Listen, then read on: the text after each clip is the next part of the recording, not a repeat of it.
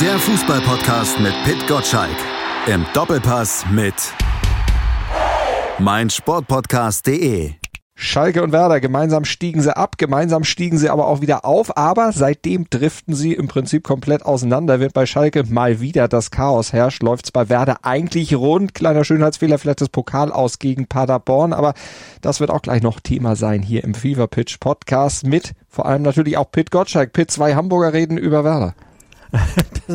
Ich glaube, wenn wir jetzt einen, einen Werder-Experten hier in der Leitung hätte, der würde uns nur belächeln, dass wir als Hamburger uns überhaupt äh, mit der Raute in Grün befassen. Aber haben wir denn da einen? Ich frage mal so ganz scheinheilig. Ja, wir haben einen. Zwei Wahlhamburger haben einen Lokalmatadoren aus Bremen in der Leitung. Björn Knips, nämlich den Chefredakteur der Deichstube, der ist heute unser Gast. Moin Björn. Ja, moin, hallo zusammen. Ja, ich hab mich, mache mich aber nicht über Hamburger lustig, da müsst ihr euch keine Sorgen machen. Du bist ja auch kein richtiger Original-Bremer, ne? Du bist auch zugereist, wenn ich das. Ich bin auch zugereist. Ich bin zugereister Sauerländer. Und wie kommt man dann nach Bremen? Kann doch nur die große Liebe gewesen sein, oder? Ja, die große Liebe zum Job war es. Also ich bin immer weiter in den Norden gegangen mit einem kleinen Umweg über, über Ostwestfalen und äh, bin dann in Bremen gelandet. Erst in Sieke noch im Beschaulichen und inzwischen arbeite ich direkt in Bremen. Das heißt, wenn du dann in Hamburg gelandet bist, bist du in der Premium-Klasse des Berufs. Absolut, es kann nur weiter nach oben gehen. Das wäre dann beim HSV wahrscheinlich. Oh, das darf ich, das, das müssen wir rausschneiden. Uh. Das jetzt in der, das jetzt irgendeiner, oh, ich kenne meinen Kollegen Timo Strömer, der will das rausschneiden und mir das, ja, das wird schlimme Folgen haben. Aber egal. Wie groß ist denn die Liebe zu Werder geworden? Oder gab es da vorher schon im Sauerland schon eine Connection irgendwie? Nee, im Sauerland wird man ja entweder Dortmund oder Schalke-Fan. Das habe ich aber äh, äh, geschafft, das zu verhindern. Bin dann wegen eines Osterkirmesbesuchs VfB Stuttgart-Fan geworden, sehr zur Freude meines Vaters, der damit gar nichts anfangen konnte. Aber wenn man natürlich jetzt seit über 20 Jahren über Werder Bremen berichtet, dann wird man schon ein bisschen grün-weißer. Dann ist das, äh, liegt einem das schon nahe, vor allem wenn man die Protagonisten gut kennt, dann ja, dann freut man sich mit, dann leidet man auch mit. Also ich würde mich nicht als Werder-Fan bezeichnen, aber als großen Sympathisanten. Das bleibt nicht aus. Man muss natürlich neutral und objektiv bleiben. Das schaffen wir auch fast immer. Aber als solcher hast du natürlich ein bisschen dann gelitten, sicherlich beim Spiel in Paderborn, ob der Ereignisse, die da stattgefunden haben, dem Eingriff des VAR, beziehungsweise nicht des VARs, sondern des vierten Offiziellen, auch mal was ganz Neues. Ja, es ist sehr lustig. Ne? Jetzt auf einmal hätten sich alle den Videoassistenten gewünscht, oft verteufeln sie ihn. Und jetzt hat einfach mal der vierte Offizielle, der hat Videoassistent gespielt. Das habe ich auch noch nicht erlebt. Also das hat, hat noch keiner erlebt. Aber der muss unfassbar gute Augen haben oder eine unfassbar gute Brille. Ich glaube, der hat aber gar keine Brille. Also das aus 50 Metern sehen zu wollen, was nicht zu sehen ist auf Fernsehbildern, das finde ich schon bemerkenswert. Klasse Leistung. Also ich kann den Ärger und die Wut der Bremer sehr gut verstehen muss aber an dieser Stelle auch betonen, ich finde das gut, wie sie damit umgehen. Sie kritisieren das, regen sich auf, sagen aber auch, naja, wir hätten auch besser spielen können. Also das Aus alleine daran festzumachen, das wäre zu einfach und das ist auch richtig so. Peter, hast du sowas schon mal erlebt? Du hast doch eigentlich alles schon erlebt. also mit dem, mit dem Videobeweis erlebt man ja immer wieder Neues. Ja. Man hat ja geglaubt, äh, man durchschaut den Fußball besser, wenn da eine Kamera bemüht werden kann. Aber das, wenn man keine Kamera, also erstmal habe ich ein Fauxpas gebaut. Ich hatte mich irgendwann aufgeregt, warum sieht der äh, VAR das nicht, äh, dass Jatta einen Kopfstoß bekommen hat und musste dann also völlig verdrängt, dass natürlich erst ab Achtelfinale überhaupt ein Videobeweis eingesetzt wird. Ja. Und aber dass man sich dann einen eigenen Videobeweis quasi baut auf dem Rasen, Rasen ohne Monitor, ja. Also, also das kann ja noch keiner erlebt haben. Das ist so verrückt, ja. Ähm, nein, habe ich noch nicht vorher erlebt und ähm, ähm, ich sag mal so, wenn er sich sicher ist, dass er da was gesehen hat, dann muss er es ja dem Schiedsrichter sagen. Aber so weit war der Schiedsrichter ja nicht weg und man will ja, dass man immer noch die Hauptinstanz auf dem Rasen ist. Das hätte er auch durchziehen können, weil es offenbar ja für ihn in der Wahrnehmung jetzt nicht entscheidend ist. Da geht es ja auch darum, dass äh, so, eine, so ein Zweikampf ja auch einen Verlauf hat und äh, was natürlich ist, ja. Und so viel Fußballempfinden sollte man schon haben, dass man es dann wirklich auch durchlaufen lässt. Also das war schon eine sehr kuriose Szene und äh, die wird natürlich in jedem Jahresblick auch vorkommen, ne? Jahresrückblick vorkommen. Da gehe ich auch fest von aus. Ich fand den Paderborner Trainer noch ganz interessant. Der hat gesagt, äh, als Ole Werner sich so ein bisschen aufgeregt hat, hat er gesagt, naja, wenn man 60 Meter entfernt ist, sollte man sich mit äh, so einer deutlichen Meinung ein bisschen zurückhalten. Finde ich lustig, wenn der, der Offizielle das dann entschieden hat. Also. Der war nur ja. 50 weg, von daher, der stand ein bisschen dichter dran. Der stand wirklich, wenn man, wenn man das Maßband rausgeholt hätte, wären es wahrscheinlich diese 5, 6, 7 Meter gewesen. Ja. Das sind diese ganz, ganz großen, kleinen Unterschiede, die dann eben den Ausschlag geben. Aber ähm, du hast es eben schon gesagt, die Bremer schätzen das alles doch sehr realistisch ein, trotz des, der Trauer über dieses Ausscheiden. Ähm, ist das das große Geheimnis auch der Bremer dann in ja den letzten Monaten, beziehungsweise seit Ole Werner da ist, dass eben da ein gewisser Realismus einfach da ist, der jetzt auch mal durchgezogen wird? Ja, das gehört schon zu Werder, aber das war schon immer Werder, dass man realistisch ist. Das, das gehört vor allen Dingen dafür steht auch in Frank Baumann. Also immer realistisch zu sein, weder in die eine Richtung zu extrem zu gehen, als auch in die andere. Und äh, gestern war das natürlich auch zu offensichtlich, wie, wie schlecht Werder gespielt hat. Und äh, das macht dieses Aus auch so ein bisschen besonders. A, tut's finanziell extrem weh. Das ist fast eine Million, die verloren geht und Werder kann jeden Cent gebrauchen. Und äh, das tut richtig weh. Und dann äh, ist man so kurz vor so einer, ich muss vorsichtig sein mit dem Begriff Krise, aber du hast gegen Mainz verloren zu Hause, da war, war die Enttäuschung schon groß, da stimmte dir in der zweiten Halbzeit die Leistung überhaupt nicht. Und äh, äh, Ole Werner hat jetzt gesagt zur ersten Halbzeit und ganz zu Recht, das war unterirdisch. Also wenn ein Trainer das Wort unterirdisch benutzt, ist das schon sehr deutlich. Und das war die erste Halbzeit. Auch die erste Stunde war so. Erst als Leo Bittenkurt reinkam, wurde es dann besser. Naja, und spielst du am Samstag in Freiburg. Ähm, ob du da was holst, ist auch sehr ungewiss. Und dann hast du dreimal nacheinander verloren, hast eine richtig fiese Woche hinter dir, inklusive dieser Duck-Suspendierung mhm. mit Disco-Besuch und allem. Also das ist jetzt gerade so an der, an, der, an der Schwelle. Es kann jetzt kippen, muss es nicht, soll es auch hoffentlich nicht, wünschen wir uns alle nicht. Aber ich glaube, jeder weiß das und jeder spürt das gerade im Verein, in der Mannschaft, in der Stadt, wir auch. Und das wird jetzt eine knifflige Sache bis Samstag. Aber zur Wahrheit gehört auch, Werder Bremen steht jetzt da, wo Schalke gerne wäre. Also Absolut. im Mittel, Mittelfeld der Bundesliga als Aufsteiger nur ein Punkt hinter Dortmund, aber vor RB Leipzig. Also die Schalker würden einiges dafür geben, diese 15 Zähler jetzt auf dem Konto zu haben, dann wäre auch einiges ruhiger. Ich finde, das ist bisher eine Saison, die sich eigentlich ein Aufsteiger wünscht. Ich würde in einem Punkt nicht ganz mit dir mitgehen, wenn ich daran denke, wie es vor einem Jahr war, wie man Frank Baumann auch vom Hof jagen wollte, vom sogenannten Umfeld, ja. Da war ja sehr in der Kritik äh, gewesen im, im, im Rahmen des, des äh, Abstiegs, ja. Er hat ja die Nerven behalten, das Umfeld weiß ich nicht so sehr auch als es äh, ja sag mal in der zweiten Liga nicht ganz so gut ging, ne, da war man ja war ja fast ein Geschenk, dass man äh, Anfang verloren hat, um mit Ole Werner den passenden Trainer zu holen. Also ich will nur sagen, ähm, man darf nicht davon ausgehen, dass Werder Bremen jetzt um Europapokalspiele äh, Plätze mitspielt oder hast du ein anderes Empfinden da gerade? Nein, absolut nicht. Das ist, also diese 15 Punkte sind super. Das muss man wirklich sagen. Die kann man, muss man auch richtig einordnen. Und dass sie da auf einmal Vierter gewesen sind, das war halt ein, eine Momentaufnahme. Und äh, nein, alles gut von den Punkten her. Aber man ist hier in Bremen gewarnt mittlerweile. Diese, diese eine Saison, also diese Abstiegssaison, wo auf einmal man in diese Spirale reingeraten ist und gar nicht mehr rausgekommen ist, das, das hat, zeigt noch Nachwirkung. Man ist da sehr schnell, sind die Antennen dann an und man sagt sie, Achtung, Achtung. Und ich sag mal, so eine Geschichte wie Marvin Dux, die kann jetzt in die eine oder in die andere Richtung gehen innerhalb der Mannschaft. Da, also, was wir gehört haben, da sind, die Spieler sind wirklich sauer auf den gewesen, dass der das gemacht hat und gefehlt hat, weil mit Marvin Dux in Paderborn wäre es wahrscheinlich ein ganz anderes Spiel gewesen. Und jetzt ist, ist man gespannt, wie ist die Reaktion von ihm am Samstag? Läuft das sofort wieder? Ich meine, so ein Niklas Füllkrug, muss man sich überlegen, der, der will zur WM. Das sagt er zwar nicht, aber da bin ich mir ganz sicher.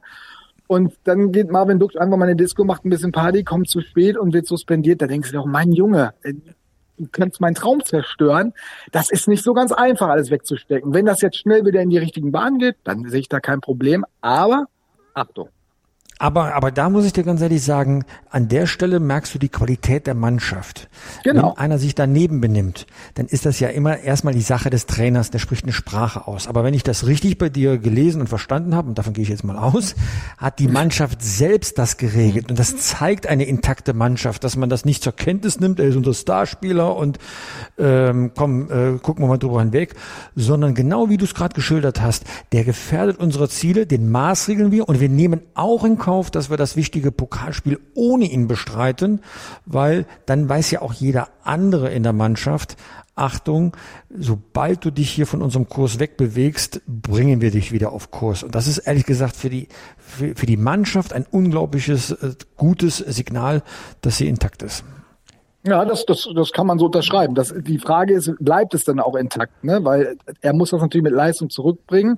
Und wenn du jetzt wieder verlierst, dann wird natürlich vieles an Duxch auf einmal festgemacht und dann kommst du in die Probleme. Muss aber nicht sein, kann ja auch am Samstag alles wieder funktionieren. Es erwartet ja jetzt auch keiner einen Sieg in, in Freiburg, aber eine ordentliche Leistung, eine bessere erste Hälfte als in, in Paderborn.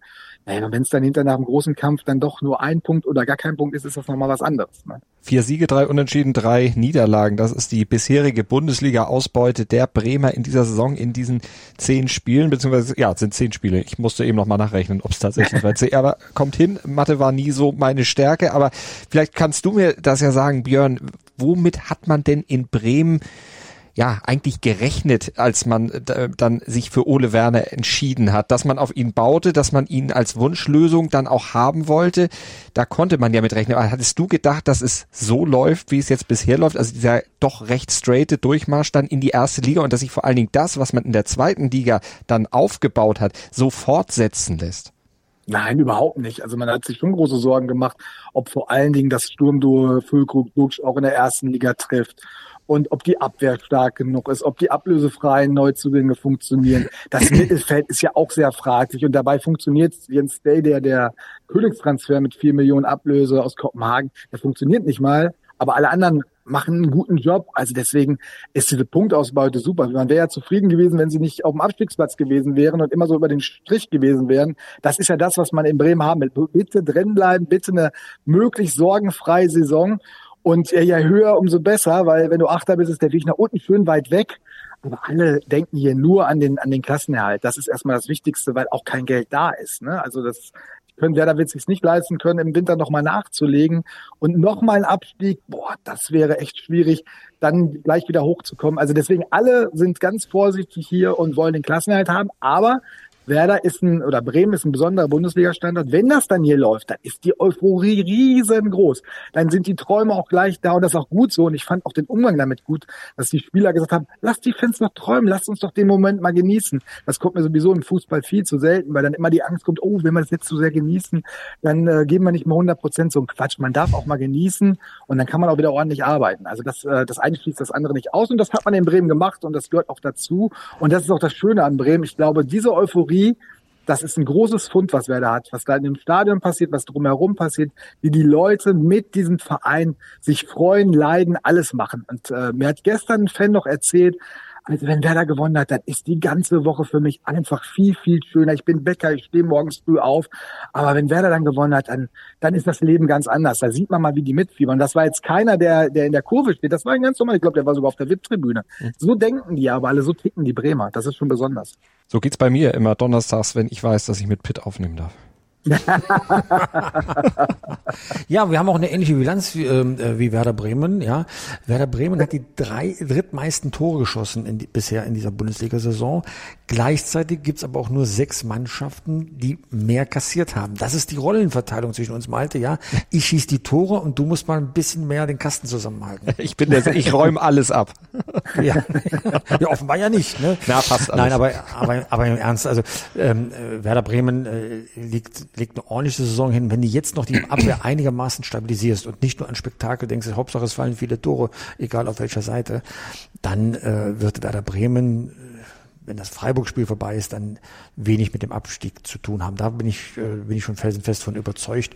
Da sind andere Mannschaften. Was mir vor allem bei Bremen gefällt, ist diese Haltung. Wir haben eben über Dux gesprochen, aber auch bei Tim Wiese, dass man bei Tim Wiese gesagt hat, Freund, wenn du dich hier mit Rechtsradikalen hier abgibst, dann ähm, gehörst du hier nicht mehr zur Werder-Familie. Ich meine, äh, eine größere Schmach kann es ja nicht geben in Bremen, als äh, dass man da ausgeschlossen wird äh, vom, vom SVW. Oder wie siehst du das, Björn?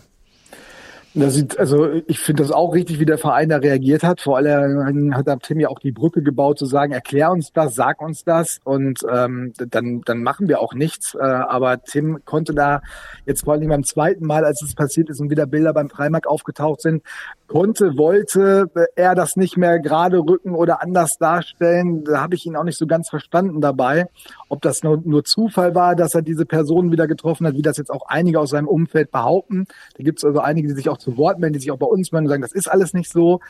Und Tim hat da so seine ganz eigenen, seinen ganz eigenen Weg. Der geht dann am Tag der Verbannung quasi, geht er abends auf den Freimarkt und lässt sich da von den Fans feiern. Das ist und sagt dann, Leute, die Leute lieben mich, also ich kann ja so verkehrt nicht sein. Also der, der hat da so seinen ganz eigenen, ganz eigenen Weg.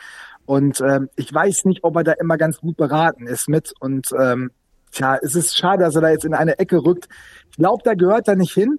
Aber aus der muss er selber rauskommen. Das kann kein anderer für ihn tun. Das kann nur er selbst machen. Und ja, ich hoffe, er wird das irgendwann wieder tun.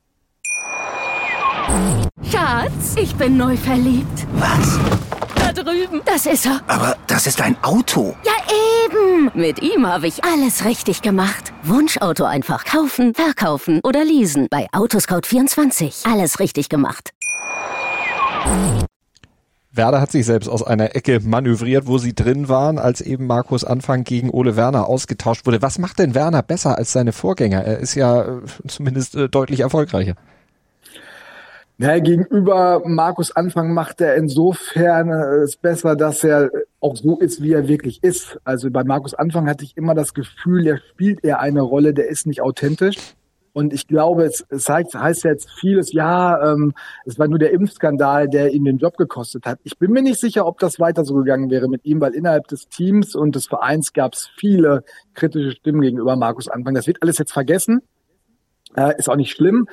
Äh, da kam aber Ole Werner mit einer klaren Struktur, mit einer klaren Haltung. Da konnte man, weiß man, was man hat und wie der reagiert und was man von ihm erwarten kann.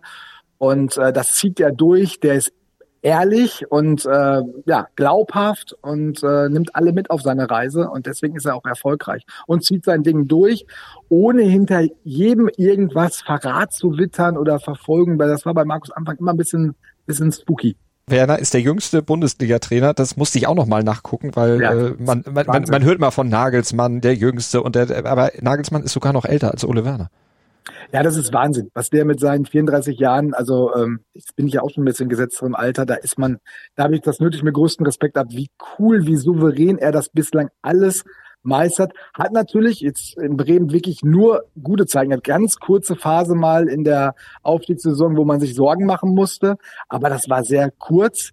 Und äh, das Schöne ist ja, dass man in der Doku von Werder ähm, da einen guten Einblick bekommt, wie er mit der Mannschaft umgeht. Und dieser Ton, den er da anschlägt, das ist schon ein besonderer Ton, da, da geht man mit. Also der mhm. brüllt nicht, der schreit nicht rum und äh, irgendwelche Parolen, sondern er macht das ganz geschickt, nutzt mal die Stimme lauter, mal weniger, aber mal nicht zu viel. Also es ist schon sehr beeindruckend, wie er so eine Mannschaft führen kann. Und er formt offenbar auch Nationalspieler, Niklas Füllkrug, oh. möglicherweise. Also ich hoffe, dass er jetzt nicht äh, äh, mit dem Toreschießen aufgehört hat. Ne? Also wenn er jetzt bis zur WM kein einziges Tor mehr schießt und nichts mehr auf die Kette kriegt, glaube dann wird es schwierig äh, für Flick ihn mitzunehmen. Ja. Aber eigentlich führt an Niklas Füllkrug kein Weg vorbei. Wenn äh, der Bundestrainer Neuner mitnehmen will, ich würde ihm raten, ich bin eigentlich weit davon entfernt, dem Bundestrainer was zu raten, aber ich mache das jetzt einfach mal. ich hört das ja und ist dann böse auf mich. Aber Neuner muss ja mit, den brauchst du ja. Und von diesen Typen gibt's nicht viel in der Bundesliga und ähm, da kommt eigentlich nur Niklas Füllkrug in Frage. Oder, das habe ich Maxi Eggestein im Interview jetzt gefragt, den haben wir gehabt, oder Nils Pedersen. Ne? Wäre auch eine Idee. Pitt, wen würdest du denn mitnehmen? Oh, das ist eine ganz spannende Frage. Bei den Mittelstürmern, ah, ich bin ja Nils Petersen-Fan, muss ich ja wirklich sagen, weil ich äh, finde astreiner Charakter. Ähm, ähnlichen Eindruck habe ich auch von Niklas Füllkrug. Deswegen wüsste ich nicht, wer von beiden mehr. Simon Terodde hat, glaube ich, jetzt gerade andere Sorgen. Mm, ich würde dann tatsächlich ähm, nach der Form gehen. Die scheint bei Niklas Füllkrug besser zu sein. Nils Petersen hat natürlich bewiesen, dass er ein wunderbarer Joker ist und darum kann es ja nur in der Nationalmannschaft gehen, der dann reinkommt und dann vielleicht nochmal für Gefahr sorgt, ja. Aber aufgrund der aktuellen Form Niklas Füllkrug, ich glaube auch, dass er mit der Rolle leben könnte, auf der Bank zu sitzen bei einem Turnier. Das ist ja auch wichtig. Das sind ja eine Eigenschaft, die man haben muss. Und ähm, Deswegen würde ich schon nach der Form ent, äh, entscheiden. Björn, wie schätzt du denn das ein? Lässt er sich durch diese Diskussion irgendwie durcheinander bringen? Weil du sagst, ich hoffe, dass er auch wieder trifft. Jetzt hat er ja eben, ja, kurzzeitig mal nicht getroffen. Wie groß ist da aus deiner Sicht die Gefahr? Nein, der lässt sich davon nicht beeindrucken. Ich glaube, der kann das abschütteln. Das an dem Punkt ist er. Der ist gerade so, so mit sich zufrieden, weil er gesund ist. Das ist das Allerwichtigste. Also wir standen da nach dem Spiel äh, gegen Paderborn in der Mixzone und er hatte übrigens einen Eisbeutel dann am Knie und dann macht man sich schon Sorgen, so, oh, was ist denn los mit deinem Knie? Nee, das mache ich doch immer. Das ist doch Prophylaxe mittlerweile. Ey Leute, ich habe heute 120 Minuten gespielt. Also dass er Niklas Füllkrug 120 Minuten Vollgas geben kann, wäre vor einem Jahr ja, oder vor anderthalb Jahren fast undenkbar gewesen. Da konnte der ein, zwei Mal die Woche trainieren und musste so dermaßen auf seine Knie und auf seine Knochen aufpassen. Und der ist so fit wie noch nie. Und das genießt der jetzt. Und er hat ein Selbstbewusstsein, äh, das lässt er sich nicht nehmen durch zwei Spiele, wo er nicht getroffen hat. Und nein, und das lässt er sich auch nicht nehmen, weil jetzt äh, Flick auf ihn schaut und die ganze, die ganze Liga oder die ganze Fußballnation auf ihn schaut. Das stört ihn nicht, das steckt er weg. Mhm. Aber natürlich braucht er auch Erfolgserlebnisse und das könnte er irgendwann an dem knabbern, weil er schon Stürmer ist, der das auch braucht. Und deswegen sollte er mal irgendwann wieder gute Szenen haben und gute Aktionen. Und beim Stürmer zählt am Ende entweder das Tor oder es ist äh, der Assist oder der Sieg hat der Mannschaft. Und das wäre ganz wichtig für ihn, um dann wirklich so das letzte Argument noch für, für Hansi Flick zu liefern. Wenn wir nochmal auf den Werder Kader gucken, im Vergleich zur letzten Saison mit dieser. Ähm, es hat sich nicht viel verändert. Es ist im Grunde das Gegenkonzept von dem, was beispielsweise die Schalker gemacht haben. Die haben relativ viel verändert zur neuen Saison. Weil sie, weil sie mussten. Weil, weil sie, mussten. mussten, genau, weil sie mussten. Aber du hast es eben schon gesagt, Björn, bei Werder war es A nicht nötig, aber es ging auch nicht, weil nicht so viel Geld da war. Naja, äh, Schalke musste das machen, was Werder ein Jahr vorher gemacht hat, auch, also äh, ganz viel verkaufen erstmal, um Geld einzunehmen. Den, die Phase hatte Werder ja hinter sich und hat nach dem Aufstieg gesagt, müssen wir jetzt nicht mehr.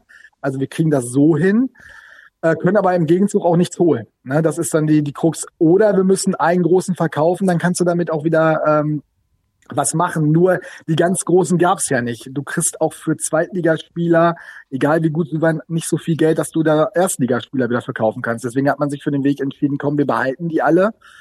Ähm, aber wen hättest du auch groß verkaufen können? Vielleicht ein Marco Friedl wäre ein Kandidat gewesen.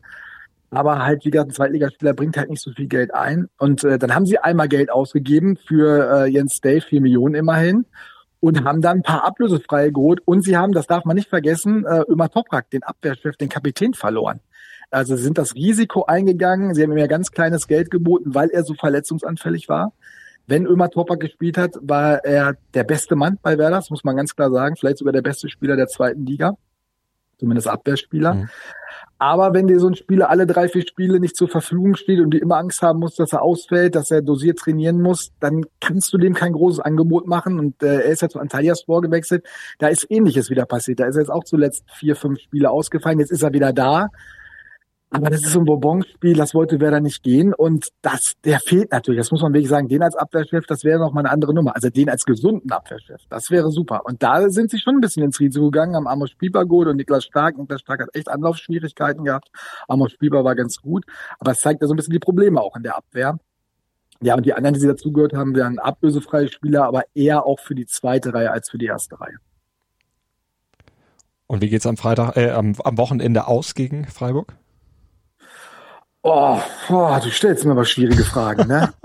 ich, wollte nur ein bisschen Zeit gewinnen, um den richtigen Tipp auszuwählen, weil den muss ich mir jetzt, der, der zählt ja dann auch für das Wochenende. Ich kann mir ja morgen nicht wieder anders überlegen. Aber weißt du was, ich habe jetzt einfach mal ein gutes Gefühl und ich glaube, die gewinnen da. Beim Boah, SC Freiburg, echt? weil die noch angenockt sind von der Bayern-Niederlage. Die sind nicht nur von der Bayern-Niederlage angenockt, die haben auch jetzt äh, unter der Woche im Pokal gespielt. Ich weiß nicht, ich glaube, Freiburg ist jetzt einfach mal fällig und Werder setzt da ein Ausrufezeichen. Weil alle jetzt denken, und ich schreibe das glaube ich gleich auch noch so, dass jetzt die Krise droht vielleicht irgendwann und dann werden die genau das Gegenteil beweisen, weil sie das oft genug in dieser Saison hingekriegt haben. Das machen die einfach. Die gewinnen da. Pitt, hast du das auch getippt beim Never, never. Sie gewinnen da never, never. Schaffen sie nicht. Schaffen sie nicht. Also, äh, das wäre das dritte Lala-Spiel vom SC Freiburg und da muss ich wirklich lange zurückdenken, bis ich das erlebt habe.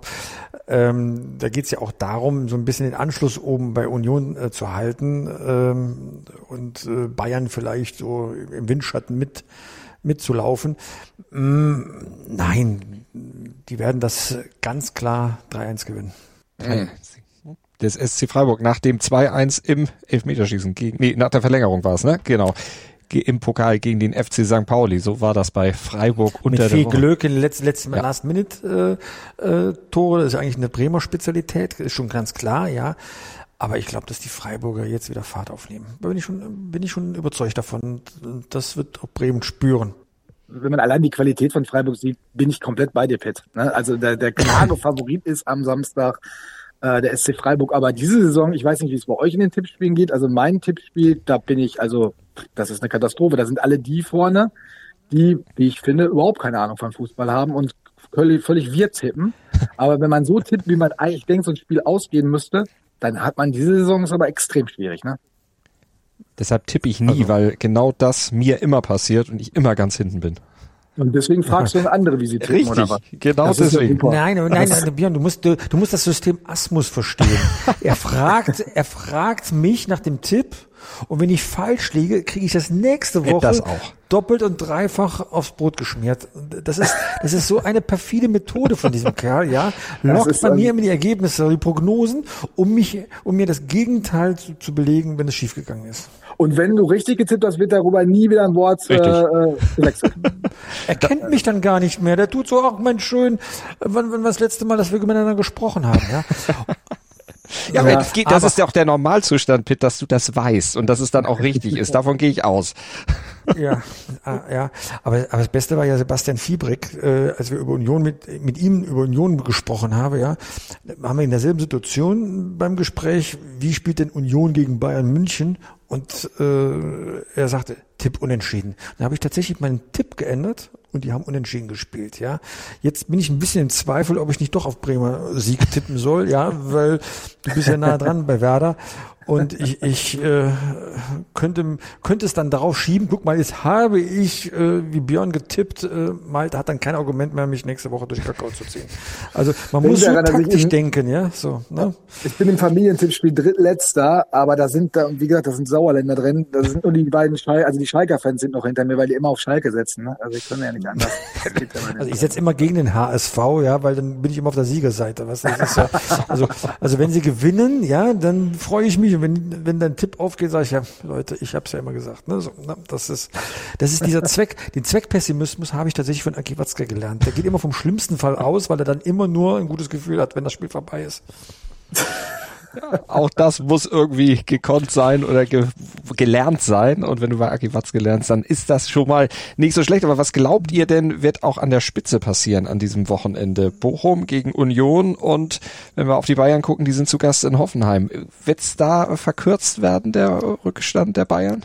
Björn? Nee, das glaube ich nicht. Also die Bayern werden sich durchsetzen. Die Bayern marschieren jetzt. Jetzt ist die, der Zeitpunkt gekommen, wo sie marschieren werden. Bis zum bis zur Winterpause und äh, Union, äh, ich, man wartet ja jede Woche irgendwie drauf, dass dann auf einmal ein Rückschlag kommt, kommt aber nicht. Und ich kann es mir jetzt beim besten wenig vorstellen, dass das gegen Bochum passieren wird. Also das, das glaube ich nicht. Also die bleiben erstmal wohl offensichtlich da oben dabei, was ich fantastisch finde. Also äh, bemerkenswert finde. Ähm, das ist unglaublich, dass sie das hinkriegen. Also ziehe ich einen Hut vor. Muss übrigens noch erwähnen, dass Oliver Runert aus der gleichen Stadt stammt oder aus derselben wie ich, also aus Iserlohn. Ne, das muss da mal erwähnt werden. Der sitzt da sogar im Rat der Stadt. Und deswegen ist es keine Überraschung, dass es so gut läuft bei denen. Peters deutsche Leicester? Ähm, Wer, wer, Entschuldigung, du hast ja Pitt gesagt, das habe ich gar nicht Nee, ich hatte. Björn hatte ich eben gefragt. Du warst richtig. Jetzt wollte ich es nur weitergeben an Pitt. Ja, mach ja, mal. du, außer, außerdem dürfen Gäste immer reden bei uns. Auch, Äh, klar, darfst auch ins Wort fallen. Das ist gar kein Anders Problem. als Malte bin ich, bin ich ja auch ein zurückhaltender Mensch gelegentlich in solchen Gesprächen, ja. so, ähm, ich, ich freue mich einfach über jeden Spieltag, äh, nachdem äh, dann Union oben steht. Das wird ja auch nach dem nächsten Spieltag so sein, weil sie ja vier Punkte Vorsprung haben. Ich freue mich für den Doppelpass immer, wenn Bayern einen auf die Mütze kriegt, dann haben wir noch mehr Gesprächsstoff, weil das ist ja direkt Krisenstimmung, wenn sie auch nur unentschieden äh, vermehrt spielen, ja. Das ist ja das Schöne bei Bayern München. Ich glaube mal, dass Bayern München in Gedanken in der Champions League ist. Da steht ja das Rückspiel gegen Barcelona an. Und ich bin mir nicht sicher, ob sie dann wirklich 100 Prozent abrufen, wenn es jetzt in Hoffenheim ähm, zur Sache geht. Wir werden auf jeden Fall mit dem Manager der TSG dann sprechen. Er ist zu Gast im Doppelpass äh, mit Alexander Rosen. Äh, ein bisschen kann man ja mal drauf spekulieren, dass da, dass da eine Überraschung passiert. Also ich will das gar nicht mal so ausschließen. Ein schönes Unentschieden würde uns ja schon reichen. Dann sind wir mal gespannt, was passiert am Wochenende. Gucken natürlich in den Doppelpass rein. Am Sonntag, 11 Uhr, Sport 1. Ansonsten Fever Pitch Newsletter Team gibt es montags bis freitags. Wenn ihr ihn abonniert unter newsletter.pitgotschalk.de, dann flattert er um 6.10 Uhr in euer E-Mail-Postfach. Und ja, die Deichstube könnt ihr natürlich auch gerne lesen. Deichstube.de, was Björn und seine Kollegen schreiben zu Werder Bremen, gerne weiterverfolgen. Björn, vielen Dank für deinen Besuch. Sehr gerne, hat Spaß gemacht bei euch. Gerne Ja, wieder, wenn Werder Meister wird, ne? auch vorher. Ja, das können wir machen. Also ruft einfach durch. Äh, Ich bin immer wieder bereit. Und wenn ihr einen Tipp braucht, ne, Pitt, sag Bescheid. Den nehmen Ja. wir gerne und bei dir wird er auch nicht gegen dich verwendet, das mache ich exklusiv bei Pitt. Er er wird falsch sein, kann ich jetzt schon sagen. Nein, Quatsch, ich, ich setze darauf, dass das richtig ist. Vielen Dank dir und vielen Dank dir, Pitt. Ciao, ciao, meinte. Schatz, ich bin neu verliebt. Was? Drüben. Das ist er. Aber das ist ein Auto. Ja, eben. Mit ihm habe ich alles richtig gemacht. Wunschauto einfach kaufen, verkaufen oder leasen. Bei Autoscout24. Alles richtig gemacht.